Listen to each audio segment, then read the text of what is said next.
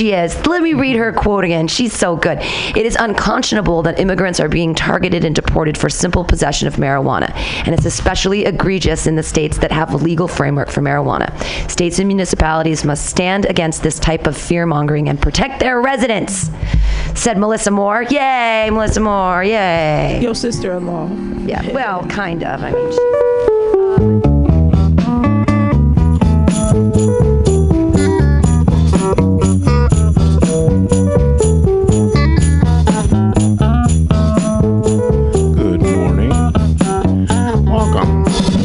Money Wolstein. Chilling over here today, having fun. Uh, today is the uh, 37th annual Comedy Day over there in the uh, Golden Gate Park. I'm gonna be over there later after I get out of here. Already saw Miss Pam and all them earlier, and that was pretty fun. Uh, fuck it. Let's play a little music for half a second and get my shit together. Uh, Professor Woolstein is out today. He is on assignment.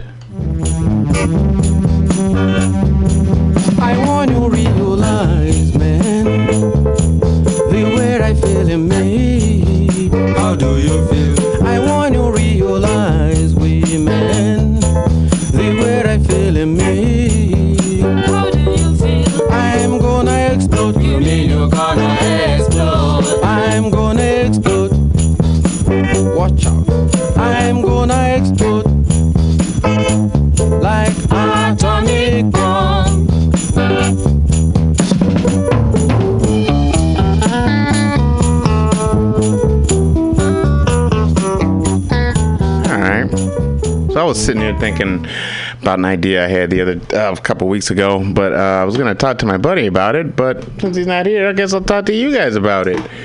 Um, I was thinking those guys are doing that Game of Thrones shit, and it was getting me really mad about because like I don't give a fuck about Game of Thrones, but the uh, but I really don't give a fuck about their new idea. The um, s- it's it's an old question I used to always ask. I, I think I've asked it on this show.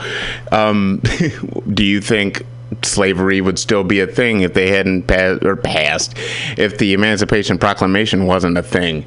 And uh, my money is still on yes, but um, they're gonna take this shit to the big time, basically, and do a Philip K. Dick Man in the High Castle with the uh, slavery in America thing, which I think is gonna be horseshit. But because their show right now is shit. The idea that cracks me up, I think would be cool. You could make a fucking um, like a card game out of it. You can make a board game out of it. You can make a video game out of this what if instead of doing it that way you turn the shit into like d&d you know and had like fucking cool magic and weird like fucking do the whole thing. Do like the trading cards and put samurai and shit in it. Um you could also like have like you know you'll have like fucking um harriet tubman being a fucking like 12th level wizard type shit, you know? Literally do Moses shit and part the goddamn uh, water apart and shit when she needs to do stuff. You got fucking, uh, like, you know, Robert E. Lee's like a Gandalf. Hello. Hello. Hi. Can you hear me? I can. So many podcasts, so little time. I know. Well, actually, we haven't had a, one of these, uh, but nobody knows that. No, just kidding. Um, yeah, we've been MIA for. For a month. Speaking of MIA, I saw her last weekend. how was she? oh my god. She was like, she made Beyonce look like trailer trash. Oh, nice.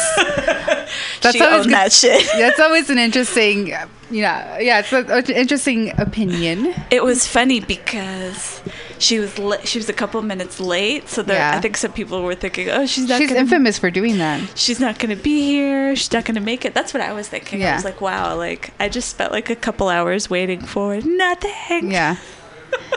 and she was the last the last uh, performance that I saw at Uh. the festival. So it was kind of like uh, I'm kind of like writing on this, um, but no, she was. It was really awesome to see. That probably her. made her performance sweeter then, because Oh, you were kind of expecting it, and Yeah.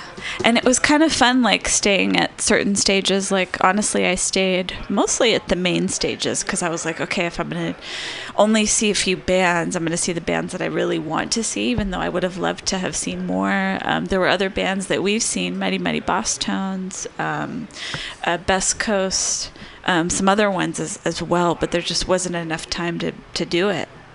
And Yeah. by Sunday, I was pretty much toast.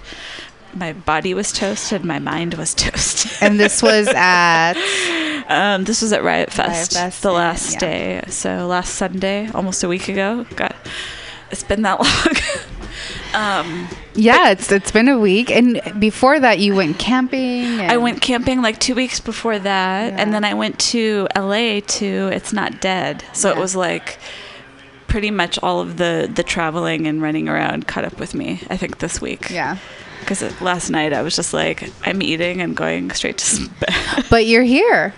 and I'm You here. didn't die. I didn't die. I really wanted to, to do the show this week because it had been a while, and um, you know I've been talking to a couple of people who are interested in coming in. So I mean, at least it gives me something to do. Um, but yeah, I mean, honestly, like a part of me was like, I just want to stay in bed for the rest of the weekend, Yeah.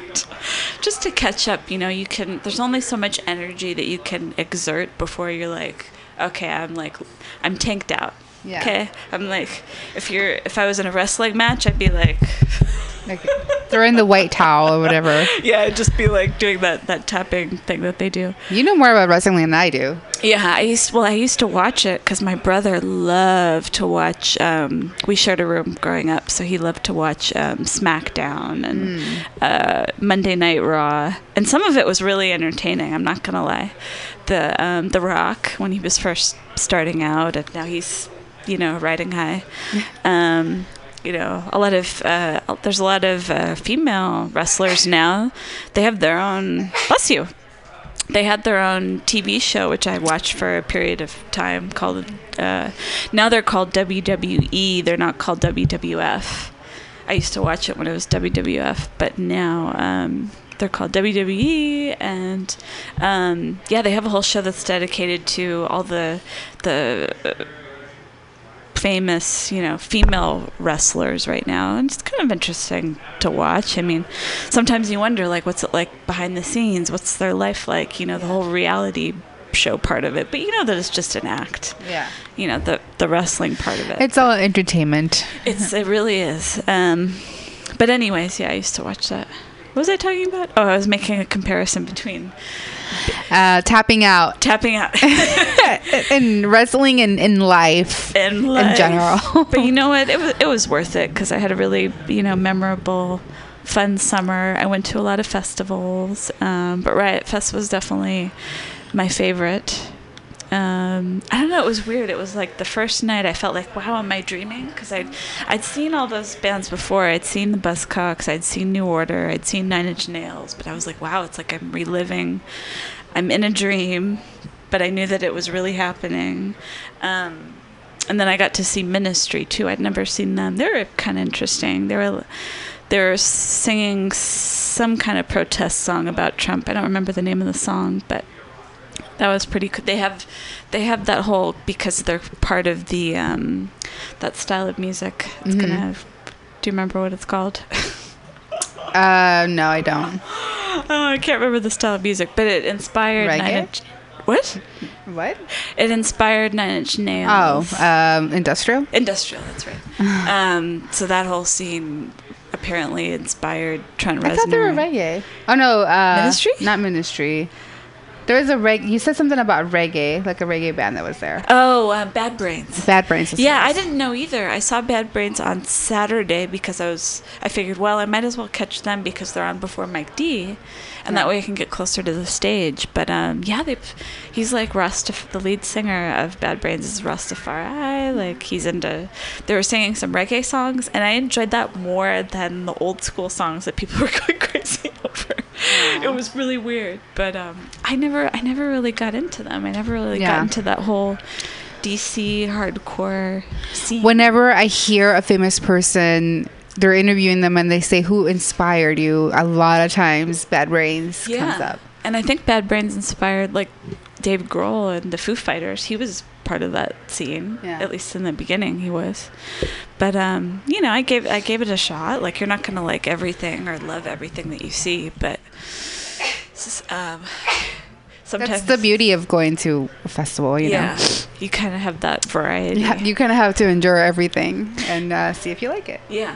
Yeah, try new things. I mean, I wish I had more time. There was the whole carnival thing going on. You could go on rides. Um, um, I tried to check out the the merch. I didn't see any sh- shirts that I wanted, but they had like a huge merch thing Oh fuck! Yeah, that would have been nice. just for Riot Fest and then for the bands. And I was trying to pay attention to just like the bands that were selling stuff. Um, the food was pretty good. I felt like there was a lot of variety, even though somebody was like, no, there's not a lot of variety. I was like, uh, yeah, there is. There's like a bunch of stuff, but it's just a matter of finding the place that doesn't have the long, the longest um, line to buy stuff. Um, I didn't drink that much alcohol for obvious reasons. I think I had like two drinks the entire weekend. That's the way to go, especially if you're not in your city, you know, where you Yeah. like know you can just tumble on home. I was like, I think I had one on Friday. It was either the first night. I think it was the first night, and it was so hard for me to like stay for Nine Inch Nails. I can't even tell you. I was like, damn it. it, it like I felt like it was gonna make or break me. And some people are fine. Some people could drink. You know, like guys were drinking beer all day long, and they were fine. But for me, I was like, nah, I'm not gonna risk it.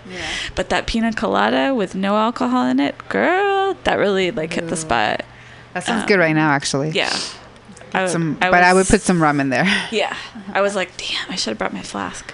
But, but anyways, um, yeah, the highlights were definitely Queens of the Stone Age, New Order, MIA. Uh, Peaches actually kind of blew me away because I was like, well, I don't know how I'm gonna feel about her. Like, I know her, I know of her music, but I'm not like a fan or a super fan or anything. But she, she was really like, she was insane. So I was like, well, I'm kind of digging it. And Yeah. people were people were like cheering her on and she got the whole like female empowerment thing going on like this is what i'm about so Yeah. i was like i can you know i'm at that age where i can understand it now Yeah. i think back then i was like i don't know Yeah. i don't know Yeah, she's and actually she's here a lot. She's here in San Francisco a lot. I've never seen her, but I think we've had a few chances to see her. And actually, she was at Outside Lands at one at one point, but um, i think it was last year Yeah. we were i was thinking about seeing her but yeah, but it was we were we were there with the plan. Uh, there was a Radiohead year. That's what I know right. last year at as, and so we were kind of you know working our working our way towards the. Bare, the very front, so there was like no way we could have gone anywhere and, and gotten that spot again. So, um, but yeah, I mean, and that's the thing with festivals now. I feel like now that I've kind of got my fill on like being there, like in the front and fighting and like just being like total dicks to people and like people being total dicks towards you. Now, if I go to a festival, I feel like I wouldn't mind sitting in the back and just getting a blanket and just, you know, Uh-huh. sitting in the grass and just getting drunk in the back instead of trying to well then also just going to the bathroom whenever you fucking need to go. Oh, like yeah, you know what i mean? that's instead of holding it. Like I, I my body can't take that anymore. True. Um yeah so it's it's a different dynamic the, a different different approach i will take towards uh, festivals now than Mhm. than before when i was you know i think last last year was kind of like i realized yeah i can't do this shit anymore. Like it's not fun. Yeah. Um Agreed. but but I, it would be funner if i just chilled in the back that's, Totally. yeah that's definitely something to say for getting older. Um and it was weird. I mean obviously i wanted to get up closer for certain acts. Yeah. But um, some of them I was like, well, I'll just show up and see what happens. and sometimes it just never been there happens where you just like people leave and you just somehow Yeah. you make your your your way to the front and you're just like oh well fuck all right. The right opportunity, and I got even when we go to concerts it's like that. Yeah, and I got lucky for Mike D. I had no no plans to be like like right up front on the barricade. I was like, all right, I'm gonna enjoy this, you know. Yeah. enjoy this so much more. And MIA too. I wasn't planning on being up front. have you ever that. seen the Beastie Boys No, never. So well you only saw one but Yeah, I talked to a girl. Who, I asked her if she had seen his set, and she was like, "No, I saw him back in the day." And I was like, "Okay, you're fine. You didn't miss Yeah. anything."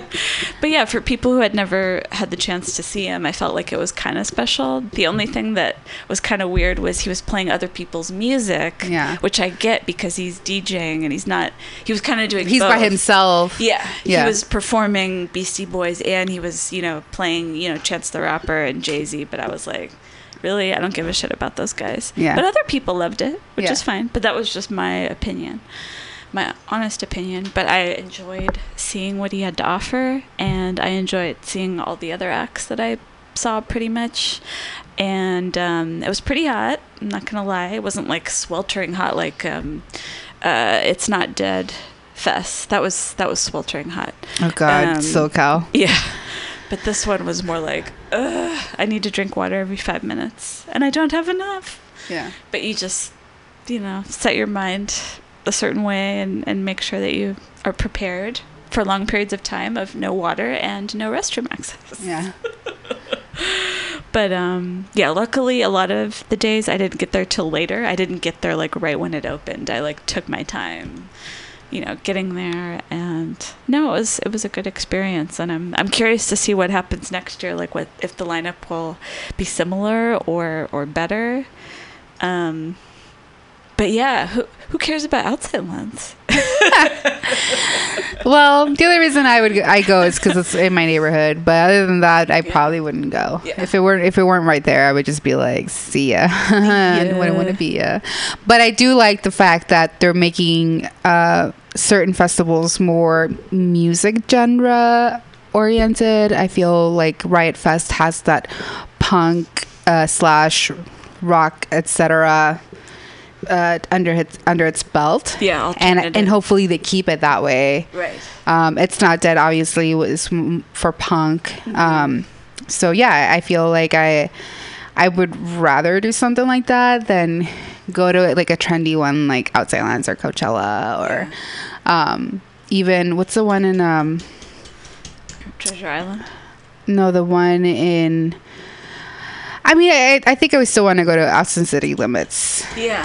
Um, Yeah, or. S- South by Southwest. Yeah, just to go. the Texas ones they, they still seem legit um, but definitely Coachella and Outside Lands have kind of that feel of just being yeah just being a lot of um, celebrity you know slash slash whatever is whatever's popular at the moment And I think if you want Riot Fest on a smaller scale, I think Burger Boogaloo was definitely oh that yeah festival, and that was you know right across the bay here. Yeah. um, that was that was a lot of fun too, and that was only two days. um, and you get to see John Waters, Yeah, um, host. on the hour by the hour. yeah So, um, yeah, no, I I had a good summer, and now I'm at, uh, I think I'm done with festivals at least till next year. yeah at least until January I mean, don't get me wrong. There was a couple of things going on in LA um, next weekend, actually, but not going to make it. Um, and obviously we have the fre- uh, free festival uh, hardly strictly bluegrass Oh, yeah, that's right. coming up in October, Mm-hmm. and uh, we have another festival of another What? sort next tomorrow, going on on Folsom. Oh, that one. It's more of a fair, a street fair, if you will. Uh, a leather fair. A leather fair. so if you're into chains and leather and whips and pee, um, yeah, Yeah, I think I've Go there to that I think tomorrow. I've been twice. it's free, right? it's free, and then you pay. Well, you pay like a donation. I think when you walk in, that's like five or ten bucks. I'm sad that. So- Well, I'm not sad. It's kind of interesting. I'm going to say that they still have Folsom Street Fair donation-based festivals. Sort of, you know, they close down Folsom and do this festival, whereas they can't keep Pink Saturday, which is Pride. You know, Castro. You know, uh, LGBT community they can't that's not going on anymore because even with the with the donation they can't get enough money to actually provide porta potties or you know security or pay the city uh, for the police that come in and kind of like stand guard at that at that party. I, it's just weird to me how That is weird. folsom's still doing it and somehow they get enough money to do it but pink saturday doesn't. So i don't know. It's just Well, interesting. Folsom also has bands performing, Ah. so there is kind of that Yeah, draw well- a little bit. Castro has DJs, which makes sense for for Castro DJ. because it's Castro. Yeah, they're they're for the the dancing part of it. They could have. Um, they should have shit. That one band, not the queers, The weirdos. not the weirdos. Uh, I'm forgetting the name. But They're on Lookout Records. Huh, And they're don't know. known. They have they're LGBT friendly. Actually, a couple of Oh. the members are actually gay, and I saw them a couple months ago, and I can't remember their name. Frankie goes to Hollywood. No. from the nineties. I'll have to look it up later and get it back to you. But anyways, what I'm saying is there Four are, non blondes. Just kidding. I don't know. like just throwing out like queer bands at Yeah, you. exactly. What, well, what I was saying Well, is there are queer yeah. people who aren't necessarily into DJs. Oh my god. that kind of music. Um, Tears, not Tears for Fears. The other band. Fuck, the one that had the really oh, cool. Pansy Division. That's the Oh, that's the name of the band. yeah, they're the Joy Division. Queer. Uh, yeah, the uh, what do you call it? They're awesome, by the way. Uh, tribute band. Yeah, Queer tribute band to Joy Division. You saw them? yeah. I saw them when I went to uh, Gilman. That one time I went to Gilman, Oh, and I that's was right. kind of, I was kind of turned off by the whole thing. To be honest, they were very like kind of. They charged me like an extra five dollars because I wasn't a member. I didn't have a member card, and then I, What the fuck? What Yeah. club was it? It was Gilman Street, the infamous Oh. club where, you know, Operation Ivy, Green Day, um, you know, Rancid, they all got their start at this small club in North Berkeley. I would have just been like, I'm press. Let me in for free. you guys are Gilman Street. Like, fuck. Like, you guys are anti-establishment. Yeah, it was like it was just kind of a weird attitude or feel that I got when I walked in the door, and I was like, okay, I'm probably never gonna come here again. Yeah. Um, but yeah, the bands were great. I saw the Groovy Ghoulies. I saw, I saw some other bands that I never really got into. They were much more ob- obscure than a lot of the bands that I listened to, which Mhm. were you know Green Day was their their hot ticket at the time. Um, uh, I was kind of thinking they would be there, but I think they were they weren't there that night. They were on their their tour Oh. they were doing a tour. Um, Yeah. And I, w- I really wanted to see uh, Mr. T experience. I had seen them a long time ago, but they were playing like close to midnight, and I had to catch the BART train home. Oh, yeah. I decided not to drive, and I was like, "Fuck! I probably should have drove because I had to run in the rain around midnight by myself with the umbrella back to." It's not that bad if you're walking during the day, but at night it's like a good 20 minutes, Yeah. like 25 minutes, and I was see what you're going. and I was booking it, okay?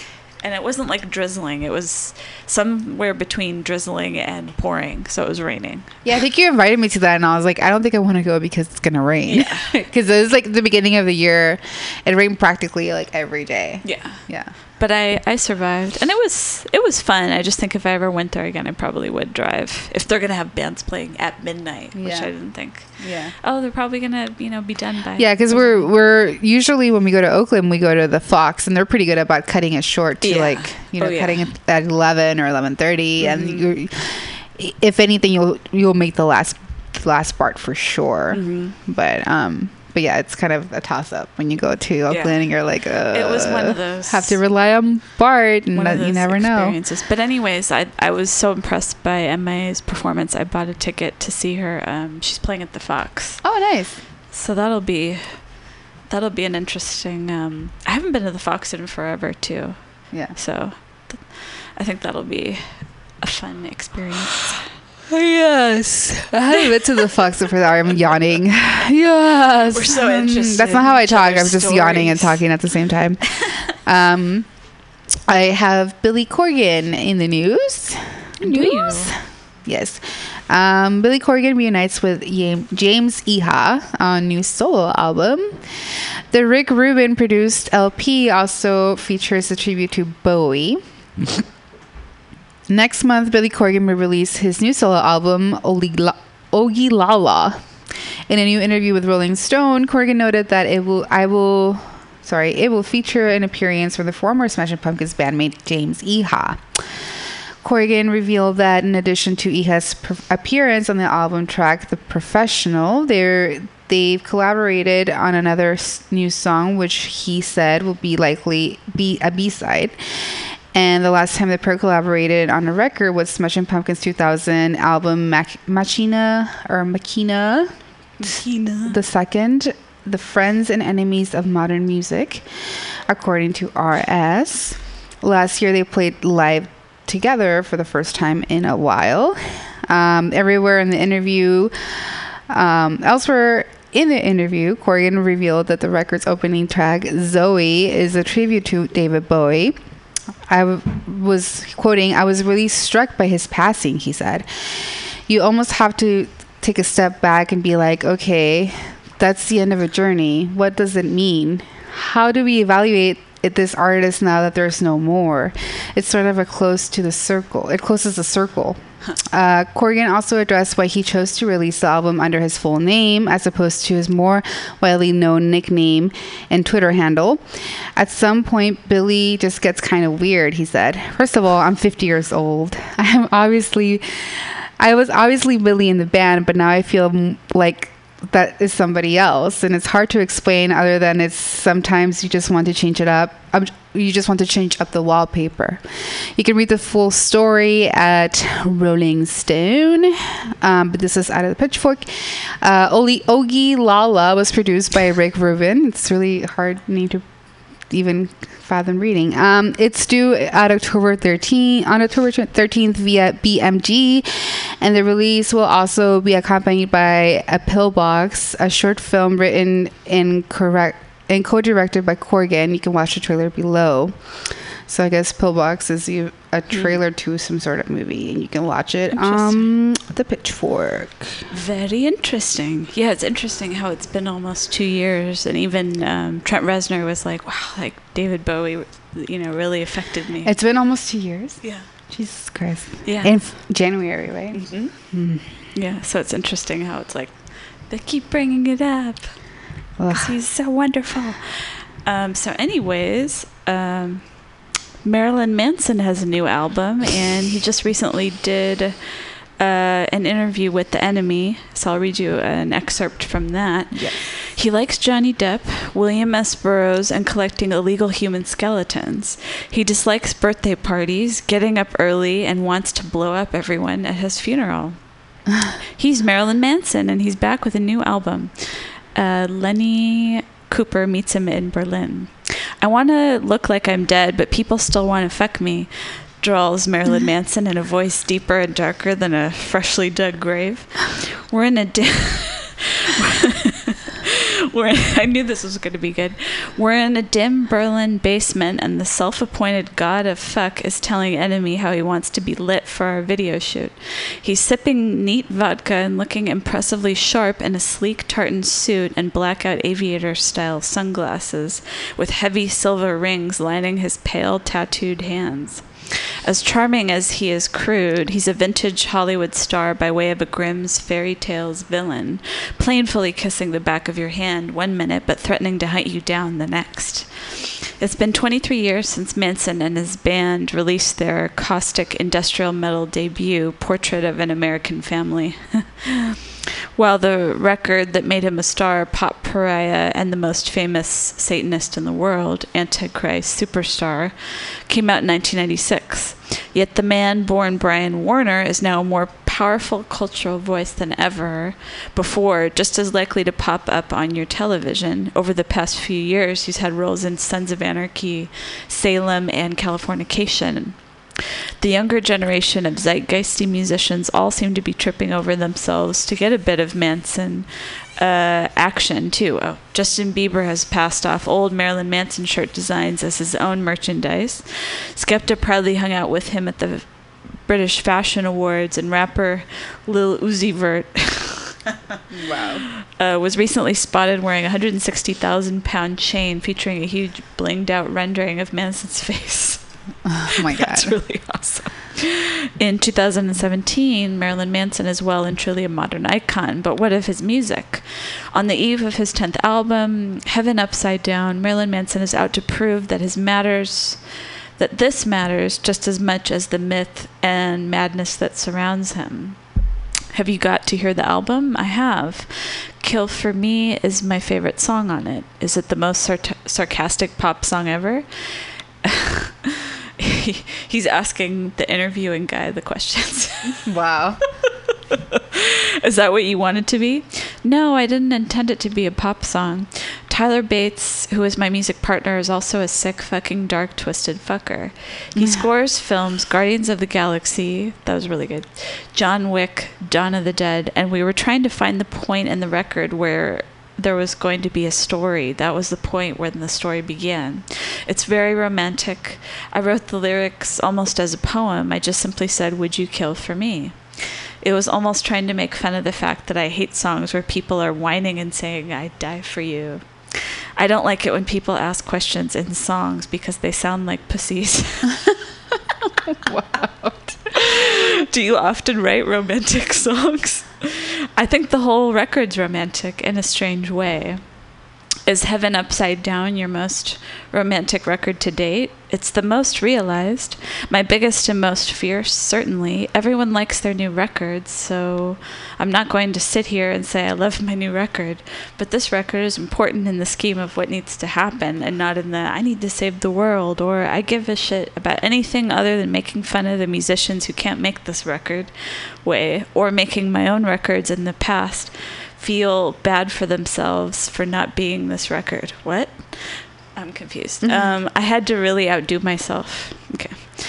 And then the article just keeps going on and on, and I think I will have to read more of it later because I'm like, Yeah. wait, wait. you gotta finish that thought. you like second guess yourself reading it, which It's like, what's going on in this interview? to me that's more interesting than just like, ah, Yeah. man. And then he said, Yeah. Note to self. and I think better news. Um, I have New Order and Peter Hook settling long-standing legal dispute. Yep. Finally, Finally. back and forth over ownership of the New Order name it reaches full and final settlement. New Order and former bassist Peter Hook have reached a full and final settlement in a new long-running dispute over ownership of New Order and Joy Division assets. Back in 2015, Hook sued his former bandmates Bernard Sumner, uh, Stephen Morris, and Gillian or Gillian Gilbert in a royalties dispute. Hook claimed that after New Order set up a new company in 2011 to take care of the band's finances, they executed him excluded him and not executed him and uh, shorted him more than 2.3 million around that's pounds so i guess around 3.5 million at the time of the claim for their part, the rest of the band said Hook receives his full share at the back catalog royalties and contested the, his issue of New Order and Joy Division assets in merchandising and promoting of Peter Hook in the light shows. Now, the case has been put to bed. Uh, quoting, New Order announced that today a full and final test uh, settlement has been reached in the long-running disputes uh, with their former bassist Peter Hook. The band write in a statement, the Joy Division and New Order names have a great deal to so many of the fans, and band felt it's important to to, to protect the legacy. With these issues now dealt with, Bernard, St- uh, Stephen, and Gillian can continue to do what they do best: make music and perform live. On Friday morning, Hook released his own statement saying, Myanmar, Mexico City, and closer to home to the recent events in Manchester, London, and other cities, that is what's important. Thank you all for the love and support I have received. My comment is to read and the reactions of the people who matter most. Dot, dot, dot, dot, dot, the fans. And Pitchfork has contacted representatives for both New Order and Peter Hook for further comment. Nothing yet, but this is out of pitchfork.com. Interesting. Yeah. Well, that was a long time coming. Yeah, it seems like every once in a while that peaks up in our news uh, feed and lets us know how that's going Yeah, I was because kind of surprised. yeah but i think he he finally realized what's important and he i think honestly peter hook finally realized uh, I'm a better performer. Just kidding. Uh, um, he finally realized he doesn't really need Joy Division. He doesn't really need New Order. He can do stuff on his own, you know. Yeah, and and he and has, he's has been, yeah. So I, you know, I think it's like he said, what the most important things are the fans. So Yeah. you know, whoever has the royalties or you know the name New Order, New Di- or Joy Division, or everybody knows who Peter Hook is. right. I don't really know much of the other three from New Order, but you know, I, I know that that's who they want to keep being and you know from what i've been hearing it's new order uh, you know half the time they might sound pretty good but every time i've seen peter hook i've never been disappointed Yeah, no, I agree with that. And I was kind of, you know, feeling them out on Friday, but I was like, where the hell is Peter at? Like, yeah you know, it's just, it doesn't make any sense without peter it doesn't make sense. And it's like, that's what started it all. And you, but, you know, it's kind of like the thing with the Gallagher brothers. It's like, are they ever going to get over it? Maybe, maybe they won't. but they're nothing without each other Right. Yeah, it was that initial, like, four guys who started it all. maybe somebody should respond to that video that liam made and say Uh-huh. Bring hey New Order back together.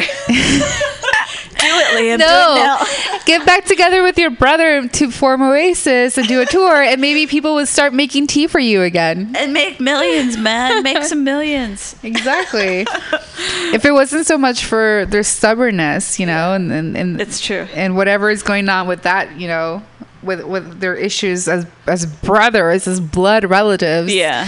You know they're they're really nothing without each other. They're not oasis unless they're together. And and it doesn't seem like either of them really care about that but that's what the fans want. Yes, that's what I want. at I the end of the day. want, yeah I, would like him better if they were with oasis because i know oasis i don't if you ask me what a noel gallagher song and the high flying bird sounds like i'm i don't know because i never bothered to check them out because i want to Yeah. i want to listen to oasis not Yeah, I don't know. noel gallagher or not liam gallagher I mean, Liam's gonna be at the Warfield, and I'm like, he's gonna be right there. Maybe I should just go. Oh yeah. Well, you, you if you don't go, you'll regret it, and if you go, you'll regret it. So might as well regret it and do Might something as well just do it. Yeah. That's what I say. Just do it. Just do it, Um, Nike. As Nike says. Yeah. Well, I was gonna read. It's another one of those long ass articles, but I'll just read a quick. uh, Oh, NME. snippet. But I mean, I enjoy them because I'd much rather get like the full feel of it. But when Yeah. you're on the air, it's like you're you're limited to um. certain Attention spans get smaller. Yeah, so they interviewed um, Josh Homme from Queens of the Stone Age. Yes. Bish Bash Bush. No, Bish Bash Bosh. It's Josh. Queens of the Stone Age, led by the inim- inimitable Josh Homme. Don't do things by halves. That's why Leonie Cooper caught them celebrating the release of the new album Villains by attempting to play Reading and uh, Leeds festivals on the same day. I didn't know that. Um, so apparently they they flew in a helicopter between um, Reading is closer to London in the southern uh, southwest part of England, and then Leeds is northeast, which is you know towards the the top of the the country. So that's interesting. Um, and one of the the quotes, main quotes, is "I've always tried to prune our audience of racist assholes." Um, only a fool would try to match Josh Homme drink for drink. A fool or Mark Ronson. It's just gone midday, and the towering cowboy shirt wearing Queens of the Stone Age frontman Homme is prowling around the band's backstage compound at Leeds Festival, hammering tequila with dapper producer Mark Ronson, who's responsible for the Callion Rock Titans' latest album, the uptempo groove-ridden Villains. Its release, uh, its release day, and the band are celebrating by playing not so very secret sets at both Reading and Leeds festivals on the same day. The first band ever to attempt this cross-country feat, and drinking a whole lot of booze. A helicopter emblazoned with the band's name is ferrying them first from London to Leeds and then back down to Reading. In the upstairs, there's an open bar, jokes Homme of the chopper, and I did some laps of the pool. I don't know how many I did because I was so busy looking at the stables. The fact that the band's founding member is currently brandishing a silver topped cane due to a long standing knee injury, exacerbated by the recent all singing, all dancing video shoot for The Way You Used to Do, hasn't hampered the party, even though he underwent surgery just two weeks ago. I tore my leg up in the morning, but I didn't want anyone to know because then they would like try to baby me. He's like me. He says of the epic 18 hour video shoot, which sees Homme channeling Fred Astaire, Willy Wonka, and Satan himself. Despite the injury, Homme upheld his Australian and Japanese tour commitments too. I can bite my lip, so I just did that a lot, he explains. So he did until it got so serious the band had to pull out of San Francisco's Outside Lands Festival. Yeah. Much to Homme's disappointment, we had to cancel a show, which I really don't like doing. You know, everyone cancels if their fingers hurts. Strutting on stage for the first gig of the day in blinging biker boots, Homme ditches the cane and goes in hard. It might be early, but the Leeds crowd crammed into the NME Radio 1 tent are madly up for it, seamlessly arranging themselves into a circle pit for the filthy glamabilly of the new Villains material, as well as big hitters like No One Knows and Little Sister. Little Sister. It's a fucking pleasure to be here, Homme tells the first big crowd of the weekend. I gotta tell you, no matter how sober you are, I'm already fucked up. It's a good audience, but if it wasn't, Homme would be the first to say something.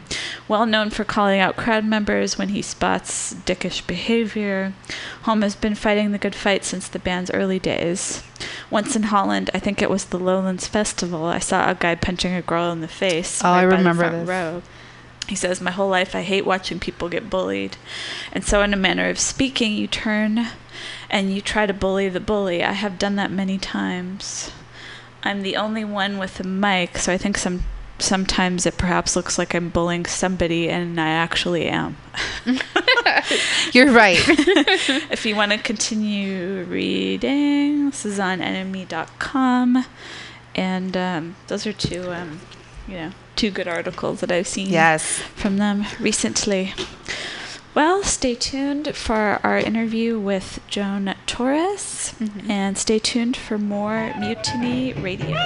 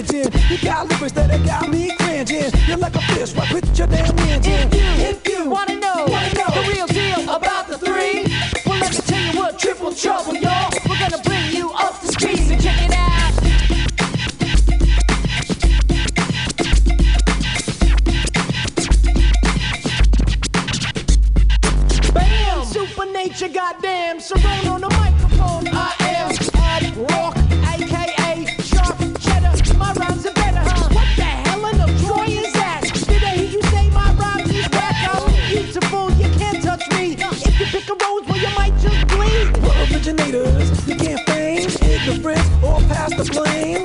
No files coming out the brain.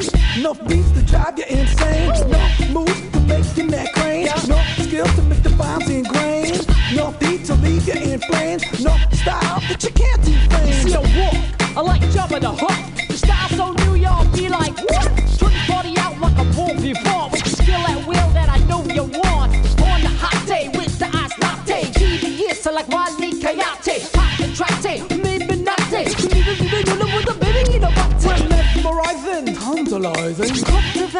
devastating.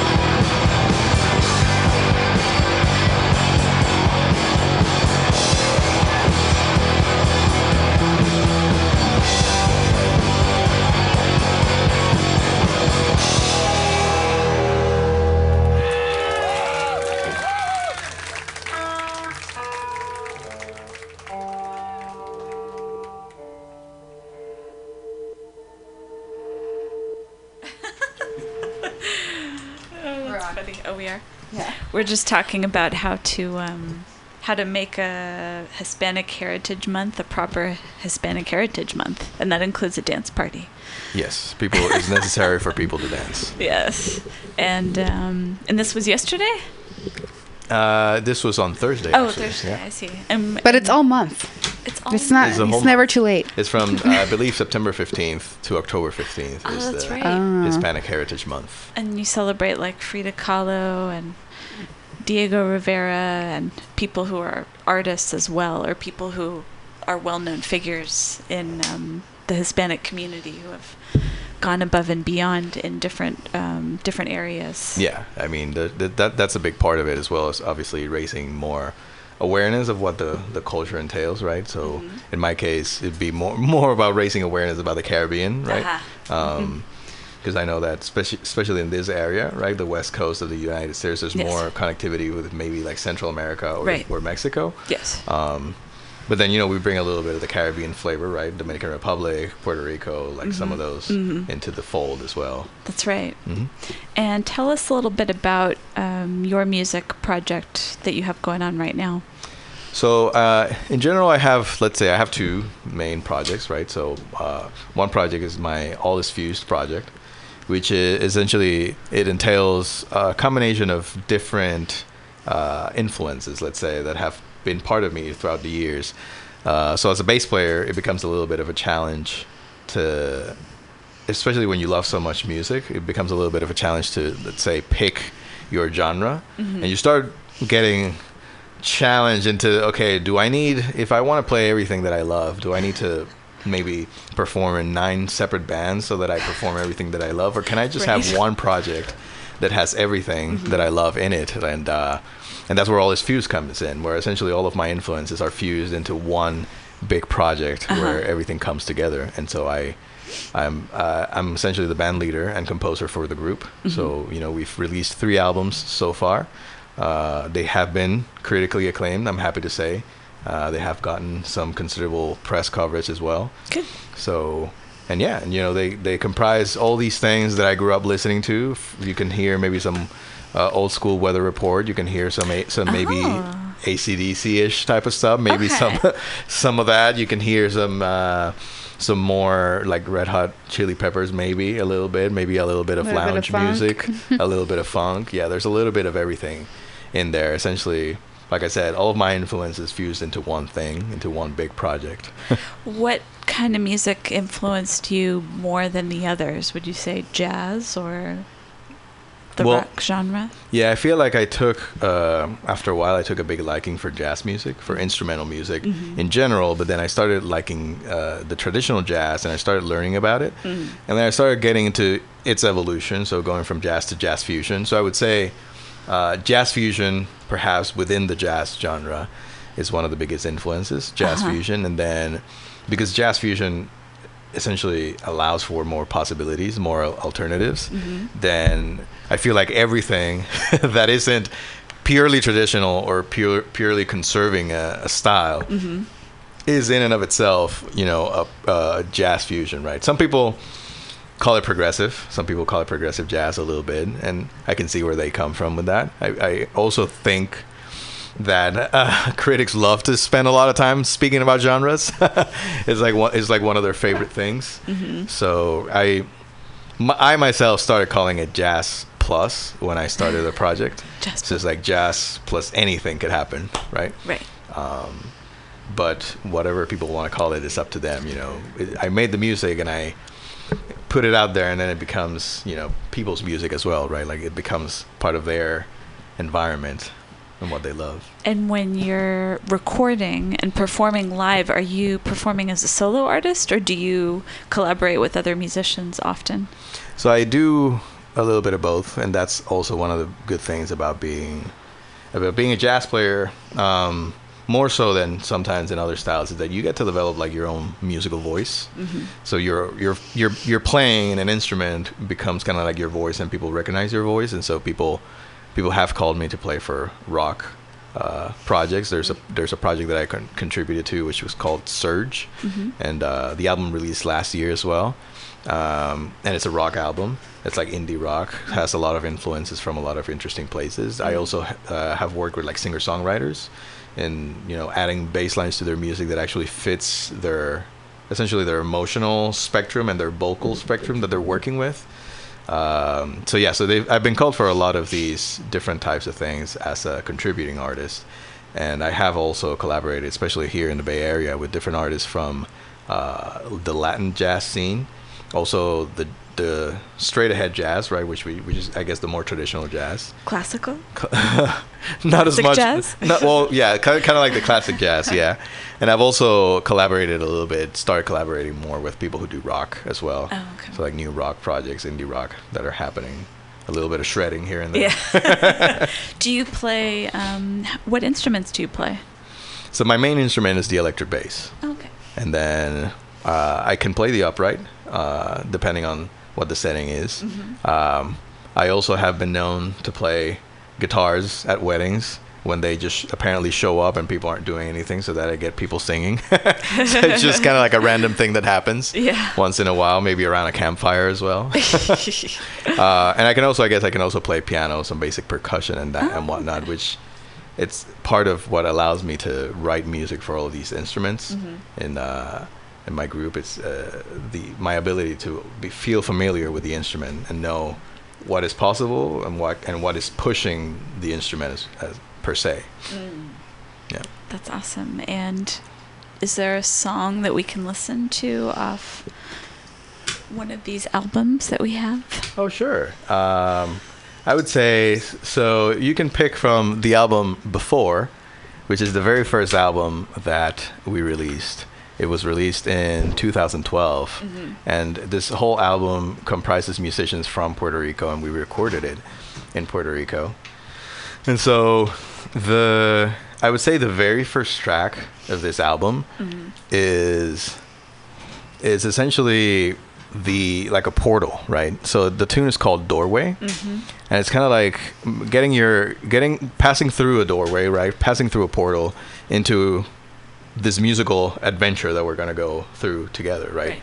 So a lot of the music that I write, uh, because of also my love for cinematic music and uh, even video game music, right? Uh, It has some pretty visual connotations within the music. So you will feel like you're traveling through several paths and several steps, and doors are opening and things are changing. And so it's kind of like a mental expansion that will give you an idea of what else is to come. Ooh, sounds interesting. Let's hear it.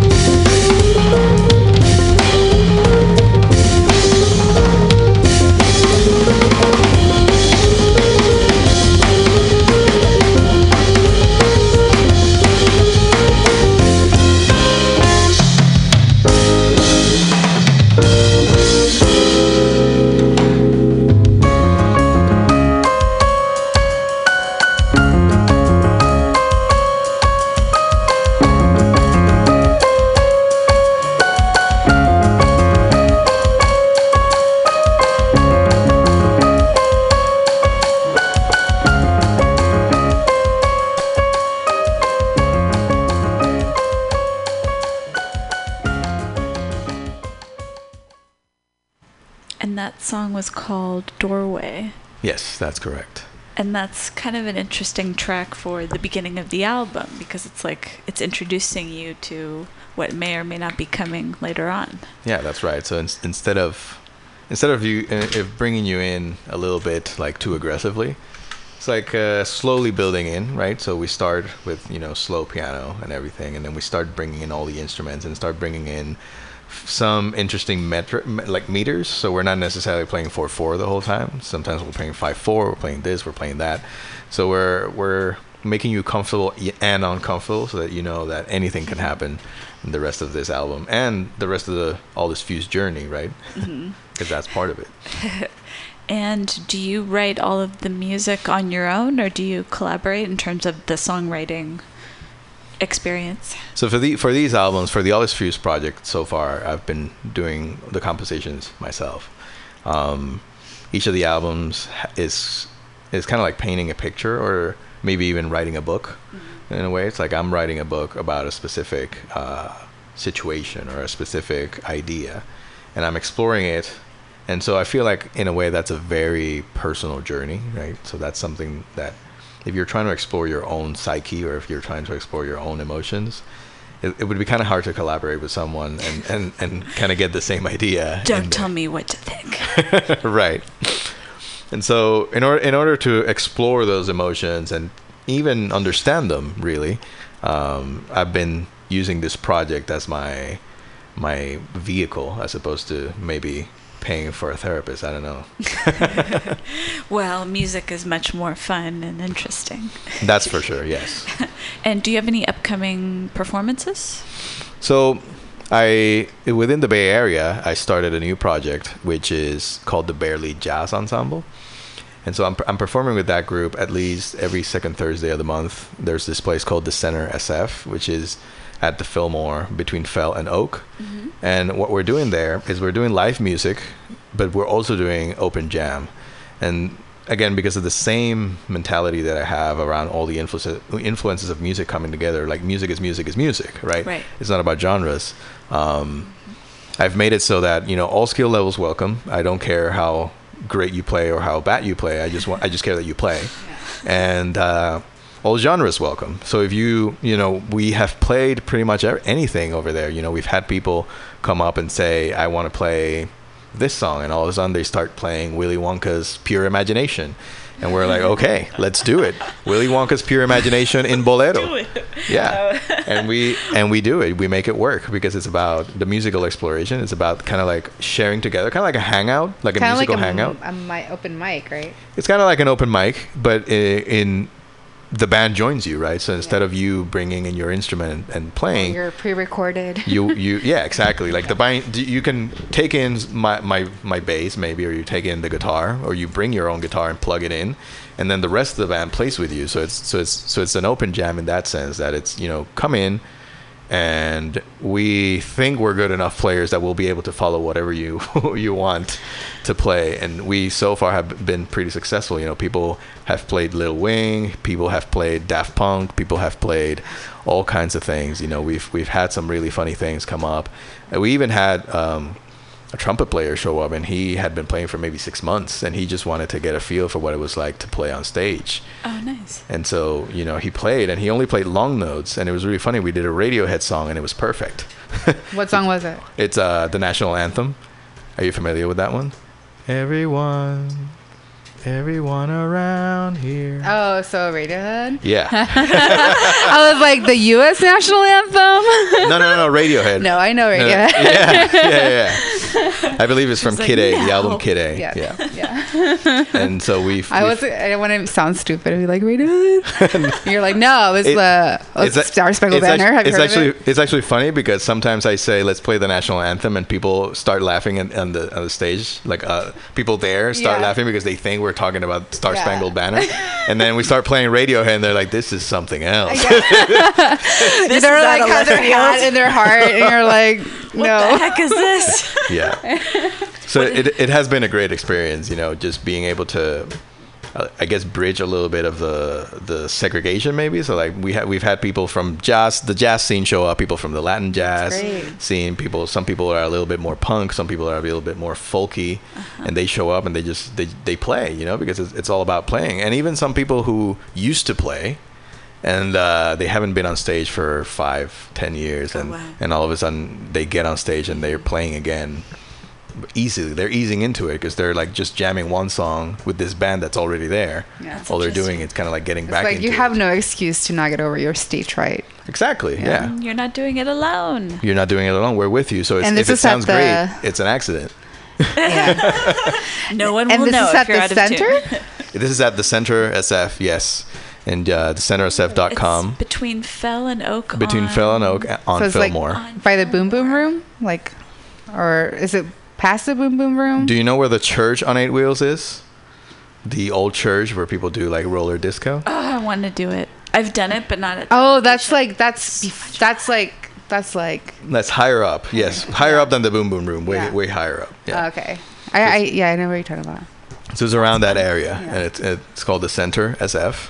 And it's every second Thursday. Every second Thursday, we're doing the jam sessions over there. It's live live music. You know, we start by doing some arrangements of pop songs. Like we've done Simple Minds, right? The Breakfast Club songs, right? Uh, we've done again like Red Hot Chili Peppers. We've done all these things, but we've done them in again what we call the barely jazz sound, which is not really jazz, but it's also not really the original thing. It's something else. To jam out. It's an interpretation. Yeah, and you know we improvise, we play a little bit. You know we we develop the tune, and maybe we take it places where people are like, "Whoa, I had never thought of that tune like that before." Mm-hmm. And and the great the great thing is that every night it sounds different. You know, Yeah. it, it we start off from like same basic ideas, but all of a sudden they develop into different places. You know. That's so cool. Yeah. And um, where can people find out more about you online? Well, they can go to joantorresmusic.com. So that's uh, J O A N T O R R E S music.com. And the same thing, you can go to youtube.com slash Joan Torres Music and find some of the videos for both All Is Fuse and the Barely, Barely Jazz Ensemble. And uh, if you go to Facebook as well, facebook.com slash Joan Torres Music, you will find uh, the, the Facebook page where we post news about what we're doing, what I'm doing, and what uh, videos about some of these gigs and uh, all of these things and keep and you can keep up with the news in terms of events and everything that's happening Do you have people reach out to you that are not in the Bay Area but are interested in participating or are fans of your music? I have had, yes, I have. Pe- I have people from different areas, like um, people in Philadelphia and whatnot, that you know they reach out and they they even ask about you know like where like where are your influences coming from? Like like i'm interested in this. Maybe i remember there's there's there's this one guy specifically who who is a bass player. He was just really curious about um i guess how how i was able to marry all of these things right? And so he reached out probably thinking that i wasn't going to respond and i did. And so He's like, just putting it out there. right. And you know, I think I think uh, he's what you'd call a super fan at this point. You know, he's he. I have a newsletter, and he keeps up with the newsletter and everything. And you know, so this is the type of p- a person that has gotten really engaged. Um, and it, and it all started. I think he heard about the album, and then reached out, and the whole thing has become uh, very very positive. I think for him and for me as well, right? Because it, it's it's a reassuring. It's reassuring to know that there are people out there that are positively affected by by the experience, right? They have maybe the same experience of loving so much music, trying to marry it together. Like, how do I do it? Oh, this guy's doing it. Let me see. Let me see if I can ask him for for for ideas, right? Yeah. And now I'm going to ask you a non related music question. Where did you get your hat from? The hat is a is a very mystical story. I think. Had to ask. It's really funny because um, I used to, when I was in high school, I used to play every Thursday and Friday night. I used to play. Uh, I, I used to play at, at restaurants, right? And um, I remember being late to a Thursday gig. The, I was supposed to be there. I was supposed to be there like at seven, and it was already six thirty or so, and I was running late because I was at a rehearsal for something else in, at the school. And I get I get home, and I put put on my clothes. Like I try to change as fast as possible so that I can be driven there because I still couldn't drive at the time.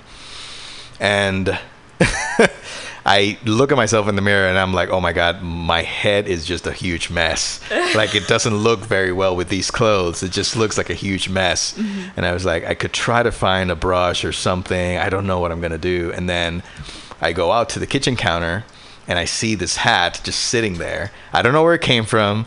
I had not seen it before. Yeah. And I was like, I'm just gonna take this. And I put it on. I looked at myself in the mirror for like two seconds. And I was like, okay, it works. Let's go. Interesting. And I just left. And it has been pretty much mine ever since. Uh, turns out that it was my mom who had bought it, Yeah. or or something Oh, along those lines. Dang, you should have you should have told us. We don't know where it came from. It just appeared. No, it turns out there was it was talking it turns about. out that it was my mom, and I didn't find out immediately. Actually, it took a few years before she said, "You know, that hat used to be mine," and I was like, "Oh, really? I had no idea. I just thought it appeared there." Um, Thanks, Ma. But it has become, I guess, part of my my image. Uh, it's kind of like the the the eternal summer hat. So it gives people a little bit of a reminder about the land of the eternal summer, which is the Caribbean. Uh-huh. That's right. It's- we need that here because we never see the sun, Our summer has just begun. Well, and you know, it just ended. well, that was it. Two days, two days of heat. Yeah. Now Carl is gonna. That take was over. more than enough for us. I don't think I've been Was living here for six years, and I was just like, I'm done with the heat. It was cute at first, but Oh yeah. Well, wait. Isn't it going to be 80 like next week? oh my god, Well, I don't I don't know if 80 is considered hot, but you know, 82, it's, man. 100 was a little too hot. Blistering around here on Wednesday. Right. But at night it's going to be 58. No. That's okay. Take what you can get, right? yeah, Hmm? that's right. It was actually interesting to see because when it got really hot, I started hearing about these cooling centers, and I was like, yeah, that usually is just like a regular day at the beach. Yeah. Back in the Caribbean, I don't know. What's Yeah. wrong with these people? Yeah. so where do you see yourself going in the next couple of years? Do you see yourself doing like a West Coast or US tour or performing back in Puerto Rico at some point or Well, those those are, are some of the plans that are coming up. Um, we we we're going we're working on an East Coast tour, so we have a lot of our a lot of our, the musicians within the All Is Fuse project are actually living at the moment in New York or Boston, Okay. and so it'd be easier to just get all the resources together and for me to just go over there and get Yeah. some of the rest of the guys and and we get together and we do stuff over the east coast so we're planning we're planning that uh, and then we also want to come back to the bay area. So last year while we were working on our third album of the musical while we we, we came by and we performed actually we also performed at the center. We did a bit of a fundraiser for that space because uh, you know they they they were trying to open up a tea house and set up this like movement arts and everything and i am a a huge supporter of that type of of, of, of art right? Like movement arts is also very important to me. Um, and so we did we performed over there we did a, a bit of a fundraiser uh, for them and i think it was a huge success the place was was packed Oh, good. and so you know it was it was great because because there were actually there was actually a high number of people that could laugh at my jokes so You're was- doing stand up.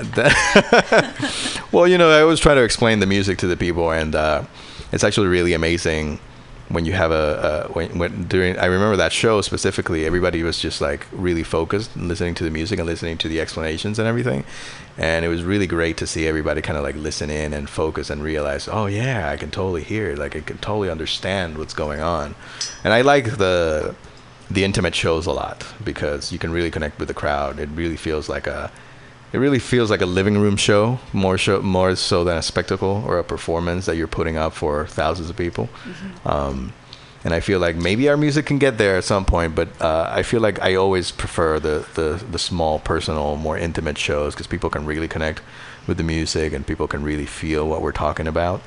Um, and so that's a big that's a big thing for me, right? It's not just uh, look at us play. It's more about let's experience the music, right? Let's let's be part of something. That's true. It's good to be a part of something bigger than just yourself. Yeah, that's right. Yeah, and I, you know, and sometimes you argue like, uh, for me at least, what what what I call true inspiration. Sometimes it feels like it, like it doesn't even come from me, right? Like it's it's music that it that is already that has already been written as I am writing it. Like it's oh, of course it makes sense. This is what the music is, right? And you finish the composition, and all of a sudden it's like it came from some. Uh, magical place Yeah. that just that you just happen to have tapped into at that point. is some of the music well this kind of go back to your goes back to your influences but are you do you feel like some of your music is also indigenous like something that would be if you were in Puerto Rico you would be able to relate to it Um, I would I would definitely I would definitely say that it it all has a very deep connection with my uh, emotional state, perhaps let's say, and, and the things that I am seeing, right? So you know, within the this newest album of the musical, a lot of the concepts are about being invaded with these like foreign ideas. And for me, right, like I moved to the Bay Area from Puerto Rico in uh, 2014, and we started. I started working on the music in 2015. We recorded in 2016, and so there were all these ideas, foreign, seemingly foreign ideas, that were invading me just from being in a different location, just from being in a different geography, and um, it they're not really foreign. They're also part of, of who I am now, right? It's just more growth and more everything. So the that's that tune specifically is about tapping into that idea, right, and everything. And you know, right now with everything that's happening in the Caribbean, uh, it, it I think it will be it will be a, di- a completely different uh, journey for me as well, right? And and for all of us, for all of, of, of the All Is Fuse group, we have you know our families are still there, you know, and so it's it's it's a big thing. It's going to be a big thing for us. definitely is there another song that you want to play from this album or the second one Well, perhaps we can we can move to the song that I was just referring to, right on the Uh-huh. on the third album of the musical, uh, and that would be the first track, "Invaded," which is a bit of a, I guess, like I said, you know, the idea behind it is, imagine yourself thinking, right? Just you're setting a, you're setting yourself, you're thinking, and then thinking sometimes is hard. sometimes thoughts happen and they don't seem to be to belong to you right, Right. it seems like you're being invaded by all these thoughts that, that uh-huh. are may are they foreign? Are they mine? Like where are they coming from right some of them make me feel crazy. You know what I mean? Yeah i can understand that right? Like we're, we're all we all we all question like what what what is actually happening in my head right? Yeah. and we all have these moments where it's like hmm. Is this normal? Yes. Should this should I be thinking this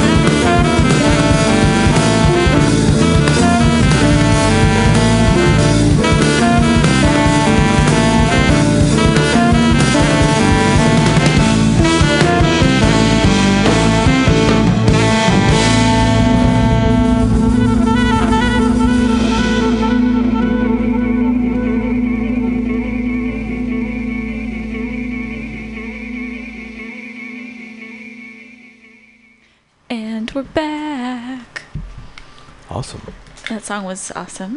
Hmm? And how long was that song? That was a couple of minutes. Like six minutes. Uh, Okay, yeah, yeah, it was something like- something like that. A little bit longer. And is that one of the? That's one of the newer. Yes, that's part. That's part of the our third album of the musical, um, and so the album itself, the whole album is is sort of an instrumental musical, right?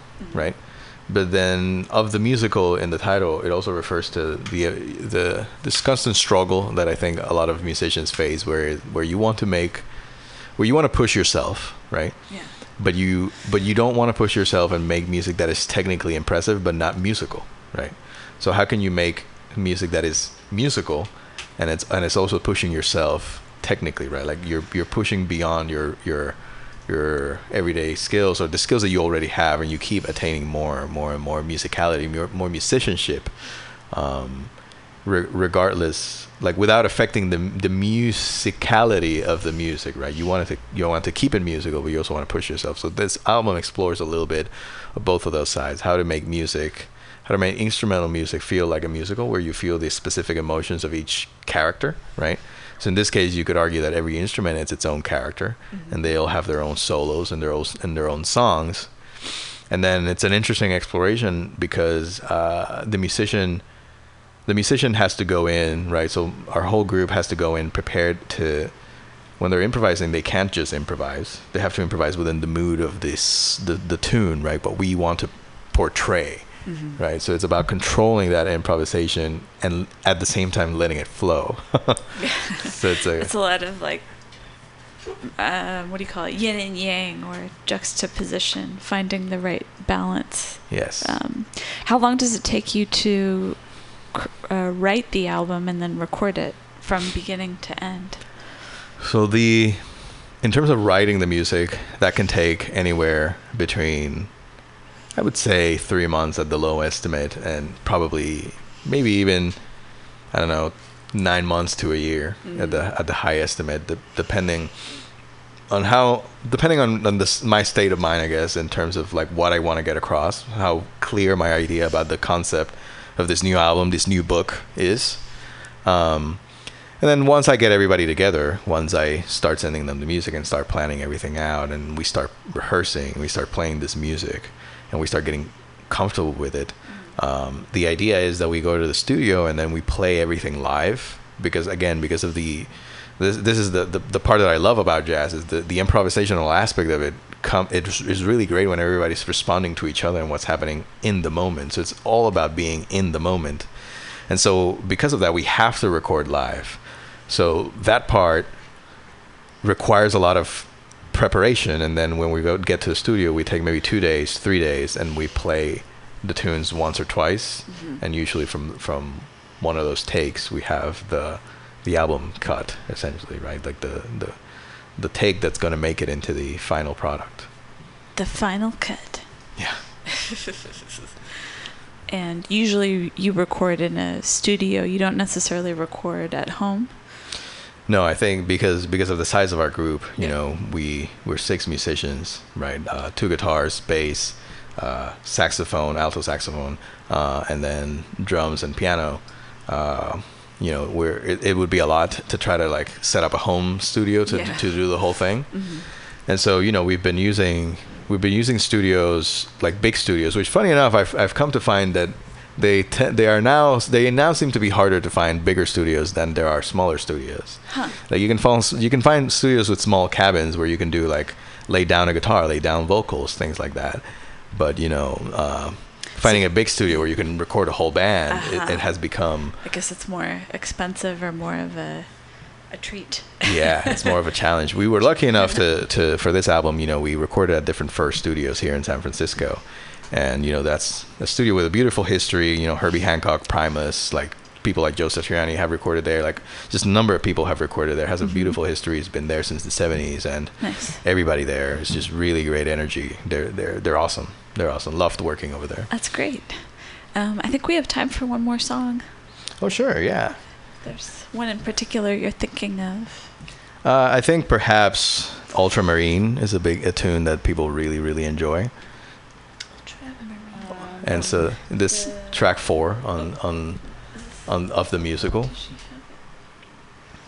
And you know, this, Track four. this track is more of like a, I would say like a sanctuary, right? When you need to like filter out the world, mm-hmm. just filter it out, and then Oh, you know yeah. just like s- reset your thoughts. Can I do that every day? you should do that at every moment, probably. I just need to get rid of it. Okay.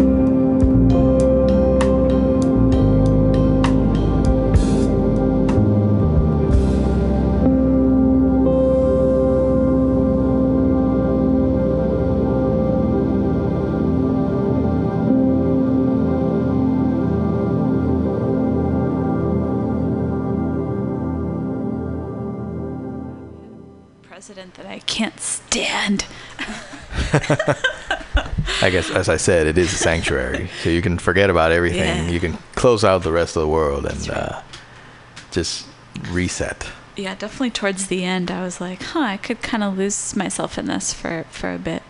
Right. Sometimes you just need that.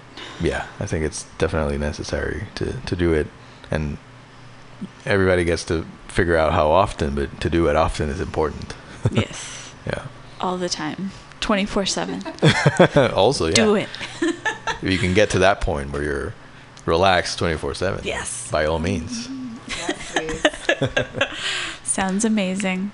And if people uh, want to donate to help uh, people that were affected by the recent hurricanes in the in the Caribbean specifically, do you know who they can look for on the internets? Yes. Um, so, first of all, I would say that uh, I myself, I'm personally going to the Caribbean. I'm I'm going to Puerto Rico to help my family and uh, help friends and people that I can find. Uh, just I'm going to be taking a bunch of resources and uh, try to help as much as I can, at least within you know start with one neighborhood and slowly you know you never you, you don't know what might happen from there. But I know that you know we Joan Torres Music we will be donating any money that we make probably for the for the next I don't know six months a year we don't know it's just almost at this point we just want to help as much as we can. Yeah. and we will be donating all the income that we made from anything so feel free to you know if you buy our album or to tell people about it you know gift it to people whatever it is we'll be giving our money all that money we'll be donating it. But additionally you can find more information um, the Puerto Rico's first lady she started a charity called United for Puerto Rico or Unidos por Puerto Rico in Spanish. There- you can find both. Um, and you can donate there to, to help the cause. And i think that's one of the, probably one of the biggest ones right now. No, and i know there are a lot of other people like setting up gofundme's and everything. And so you can definitely follow up on that. But at least you know know that uh, at least us we are donating whatever we make into probably the united for puerto rico uh, charity if possible so you can just give directly over there and uh, you know maybe even direct to families in our case right because we know we have connections to communities over there in Puerto Rico. So maybe Right. what we'll do is that we'll donate the money to people direct into communities to, directly and help them out as much as we can. That's good. Because this is this was a huge natural disaster that nobody was expecting. It caught everybody off guard. You know, Right.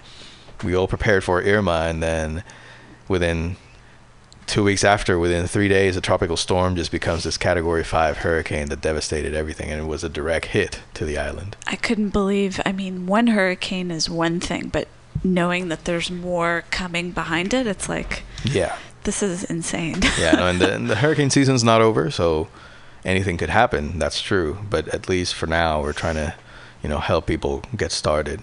You know, mm-hmm. with the hopes that the the the, the season will let up. It won't be as relentless as it has been anymore, and people can can finally recover and start, you know, the rebuilding process. right.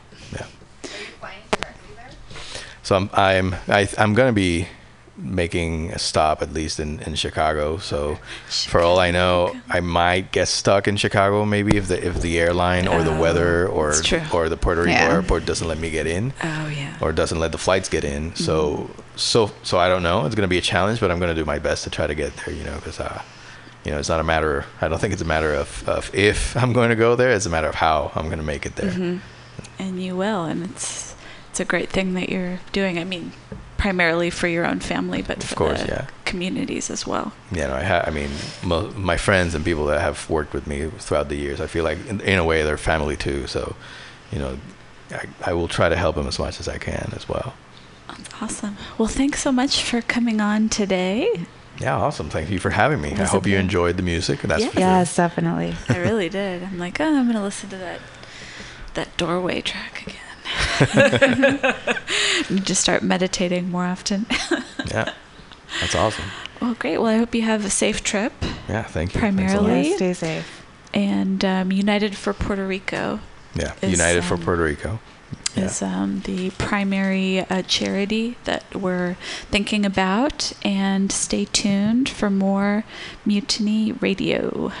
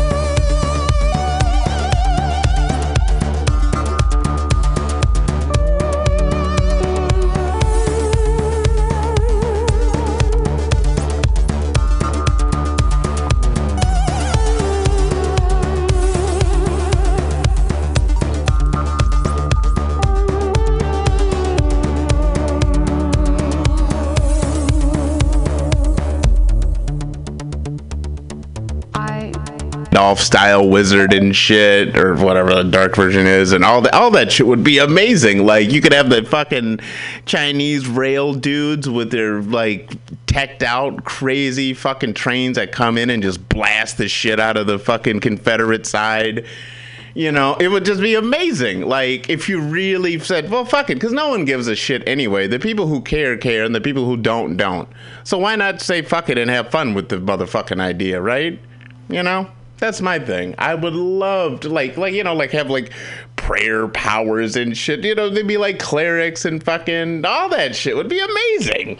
Like Sherman is still my favorite, and he would be even cooler in a psychotic, crazy, um, just just some badass fire wizard type dude, or like just an amazing fucking soldier and all that shit, man. Um, yeah, like that to me sounds fun. Like a collectible card game where you like threw down fucking uh you know, like a slave chant or a, you know, boost your dudes and all that stuff, like Magic the Gathering. That would be amazing. And you would make so much money off of that shit. People would play the shit out of that thing because it's kind of familiar, kind of not. It's far enough away back in the past that, like, you know, the people who give a shit are dead, eh, or the people who were there were dead, and the other ones are just weird. So that's like, I think that shit would make so much fucking money. And, um, yeah, that's that's my new thing. So I'm gonna find somebody who makes like collectible card games. You know fucking phone. There you go. I'm gonna find someone who makes collectible card games and do that shit because that's gonna be super fun. You know, make up like a stack. Maybe I'll talk to the the other engineer here. What do you care? All right. Anyway, I stepped on a bird last week after I left the studio. Stepped on a say stepped on a robin. I stepped on a pigeon. And uh, that was weird. I thought I stepped in dog shit, which I've never done in this town. So I was like, wow, broke my fucking streak. Nope.